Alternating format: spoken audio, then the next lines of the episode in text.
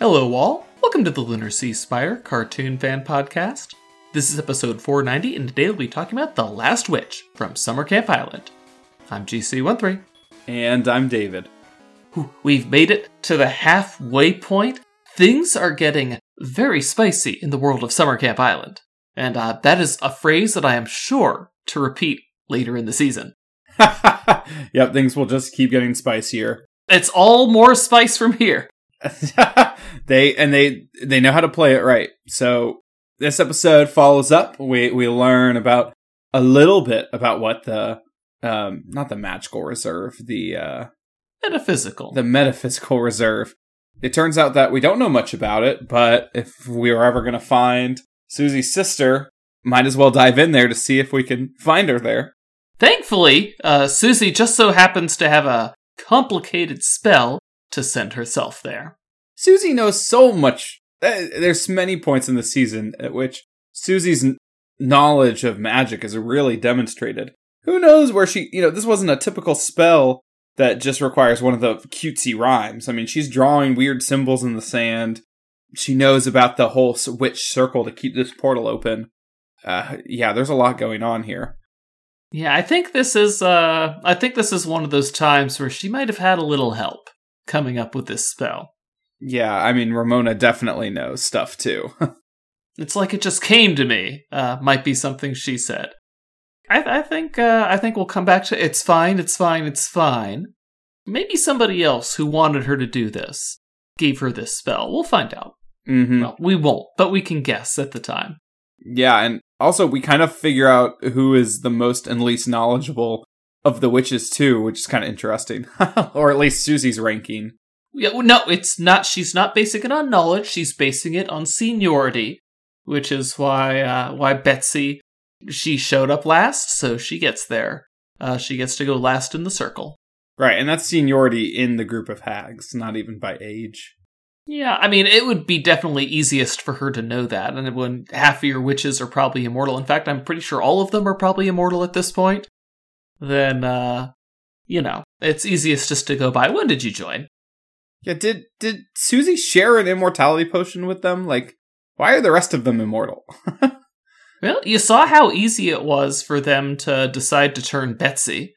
I don't know if Alice was already immortal or not. I guess we'll never know. right. Hmm, I'll have to go back and watch that episode again just to see if there was one or two potions, but Yeah. It it's interesting that it's such a free choice. I mean, as as we discussed back when we talked about Miracle Rabbit, uh, immortality is not a hard thing to achieve to a witch. No. It's kind of interesting theme wise, though, because it's bringing it back to our world. Like, what is immortality supposed to represent here, right? Like, just staying stuck in your ways, just not trying to change. I'm excited to, like, keep seeing how that plays out in the rest of the season because it keeps being more of a thing. Yep, it's a very important part of the theme. Yeah. Uh, but when they when they go to do their spell, I'll note that this is not the first time that we have seen the sight of two trees touching each other be used as the site to do a portal. The broom maker also uh, had a a different pair of trees that he used to access uh, Hedgehog's little forest, whatever it was called, so that he could get the right wood for her broom. oh, yeah. Interesting. I mean, I guess it's just a natural way to create portals. I was kind of fixated on, I guess they're just birch trees, these stripy trees, but they, it just reminded me of the rascals. Yeah, it definitely evokes the striped horse for me. Right, the striped horse, and I mean the other trees, just a typical tree found on Summer Camp Island. It's not, doesn't really yeah, look like. doesn't make me think bearded sheep No. much. So I, I think it might just be a happy accident, but yeah, you never know. Yeah. Well, yeah, it's weird in the shot too because the um, trees are reversed. So, like on top of this hill that they're on, one half of the trees are the birch trees, and the other half are the evergreen pine and the the or whatever. They're not pine trees, but whatever these Christmassy tree type trees are. And uh, but the trees that are growing together for the portal are on opposite ends. So it's a very yin yang Ooh. thing. Yes, exactly. Interesting. Yeah. So think about that for a while. And we get We do get classic Susie behavior. For one, the don't make me beg, and then she she begs, and when she gets what she wants from Opie, she's like, "Yeah, score one for Susie begging." yeah, apparently throwing a fit is uh, a, a thing that we get examined both from Susie and then uh, from uh, what's her name, the baby baby, Lem. Yeah, I love her suggestion. You know what works for me is just yeah, just throw a tantrum, pitching a fit. yeah, and yeah, I mean, if I listened to all of them crying, if I could hear it, if I could get further away from them, I would just leave. But if it if it was having to deal with all that or show back up to make them stop crying, I would have made them stop. yeah, I I have have they emphasized just how childlike they are to this extreme before. Uh, they're really pushing it with the "we're all babies" thing, but I guess that's supportive for Hedgehog to lean into it. I'm just thinking of Adventure Time. Yeah, he can handle it. He's 12. that's basically the age group they're in.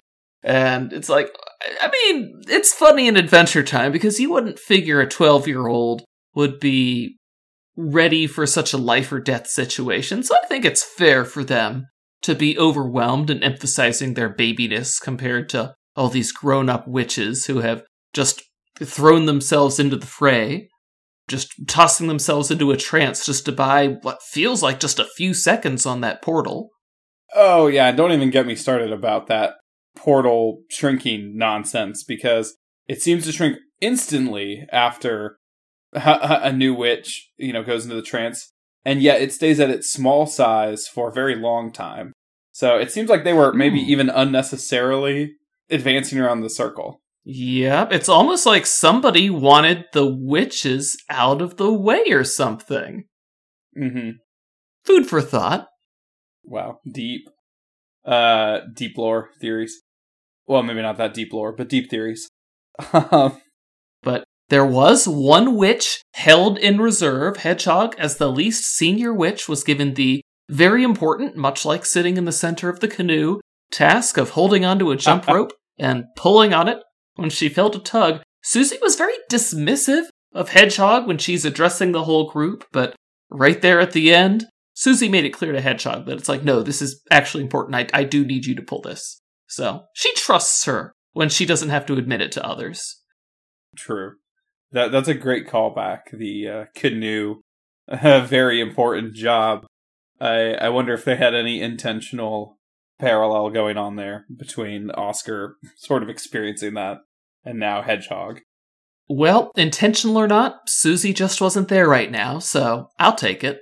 I I appreciate that you know Oscar pitched doing the game of I'm thinking of the game as but, but it was unless Unless. First of all, that's a genius life hack. Uh, I feel like I could write a LinkedIn fluencer post based on that about how to inspire your team.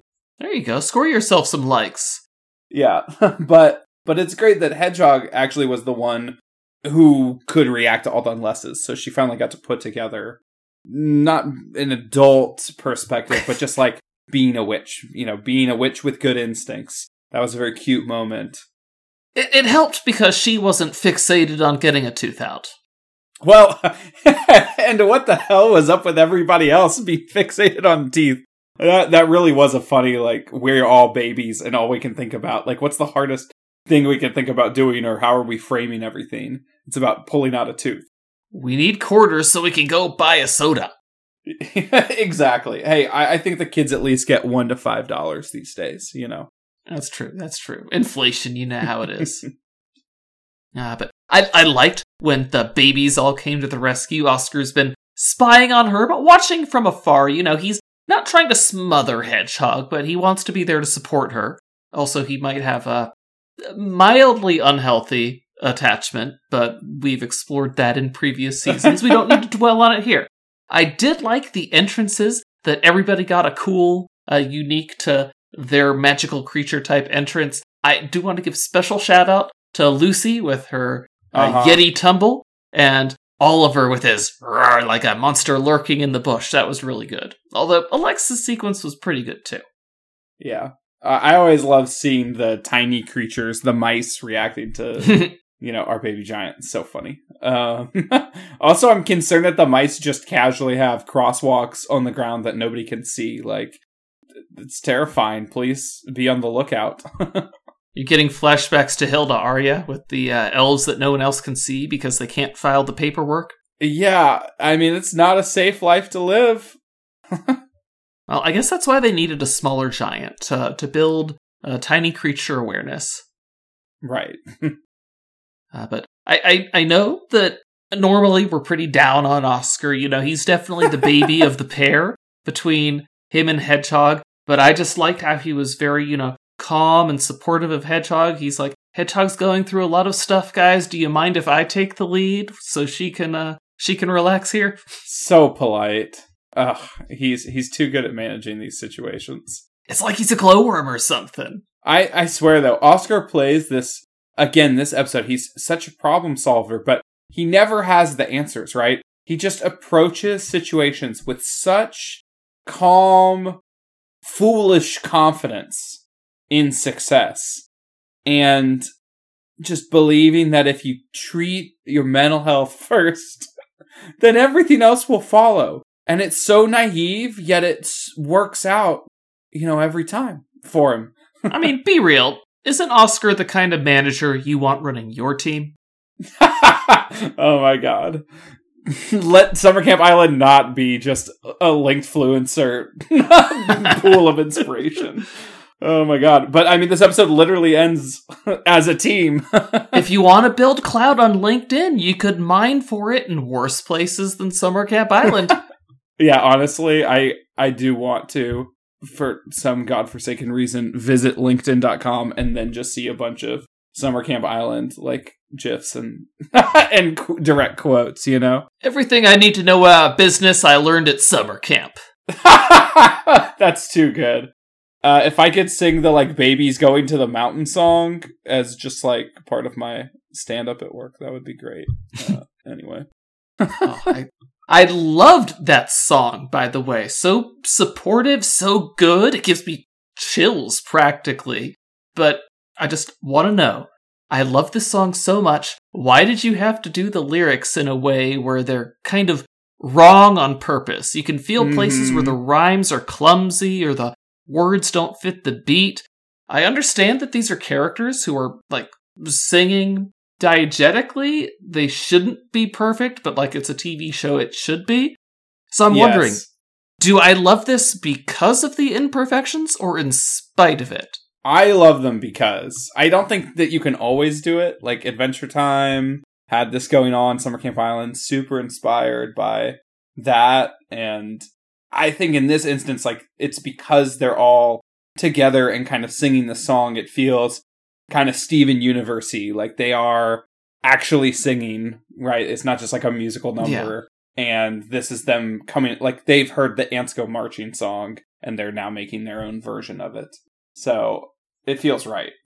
Okay, so you think it wouldn't have the same impact to me if they had massaged the song for a bit more and made the made the words fit a bit better?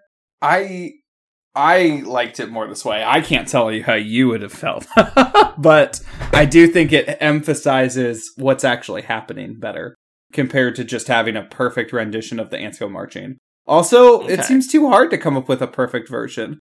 Like this just proves that ChatGPT didn't write it, you know. so, there you go. or maybe it does prove that. I don't know. Well, either way, I loved the song we got, so I can't be upset about it, but it was something I wondered. It's kind of like all the uh if you're looking for perfect rhymes that also just come together in a very organic way, all the witch spells, you know, also scratch that itch. But they're a little more perfect. Also, I loved the kind of micro version of that where each witch needed to say a uh you know, a common way to say goodbye. But Betsy couldn't even finish her see you later alligator. right, and yet it still worked out, so I guess they didn't really have to say say it. I mean, uh, maybe that was a joke because she said, "Oh, don't worry, we'll uh, be done before we before we run out of uh, little catchphrases." And then apparently they ran out. Or maybe she finished before. I don't know which side they're going for. They either ran out of catchphrase or she finished before she finished the catchphrase, so she technically told the truth. the best kind of truth. Technically correct, it's the best kind. Uh, but I just I just want to also Pepper, I love him in this season so much. Like, why why was Pepper not a Susie simp before? He is so good in this season, but it's advanced another eighth of an inch worm. Yeah, that was uh, so funny. And yeah, once you figure out how to Flanderize a character the right way, sure, do it, you know? I love that that's his primary character trait, you know, and they can just put aside anything else. This isn't even Flanderization. He was given a whole new characterization. Right, true. Flanderization, we're going to take a trait he used to have and make it dominate Right. the character. Whereas this is, we're going to take the opposite of a trait he used to have and make it dominate him. No, I this actually happens because I've been rewatching Psych, and you know, in case anyone doesn't remember, you know, Psych, the show about the psychic detective uh, uh, from USA from like the mid two thousands, two thousand tens. Ah. So a burn notice contemporary. Yes, absolutely. The the secondary primary character, uh, Gus, he's like a very uh, smart guy. He's very uh, picky. He's very uh, knowledgeable on all sorts of random things. This always comes in useful in many episodes. By the time you get to season seven, though, out of nowhere, he just likes food. And he likes food so much that, like, you know, if a guy dies and falls in face forward into the food, the first thing on Gus's mind is, oh, can I have that? Or, oh, there's, you know, someone hunting Sasquatch and they've left raw chicken out in the woods and Gus is just eating the chicken. This character trait comes out of nowhere and doesn't feel like it lines up with Gus at all. And it's this whole season and I don't know if it carries into the final one. So, um, you know, writers just be making choices. they just do it. Whatever's entertaining. And I guess they looked at Pepper and they said, you know what? Let's just make him obsessed with the the food of Susie's attention and love. And uh, well, here we are. Well, we'll see how well that works out for him later in the season. oh man. anyway, guys, that's it for us on The Last Witch. Join us next week. Until then, I'm GC13. And I'm David. Don't forget to leave us a review anywhere you listen to podcasts. Later, everybody.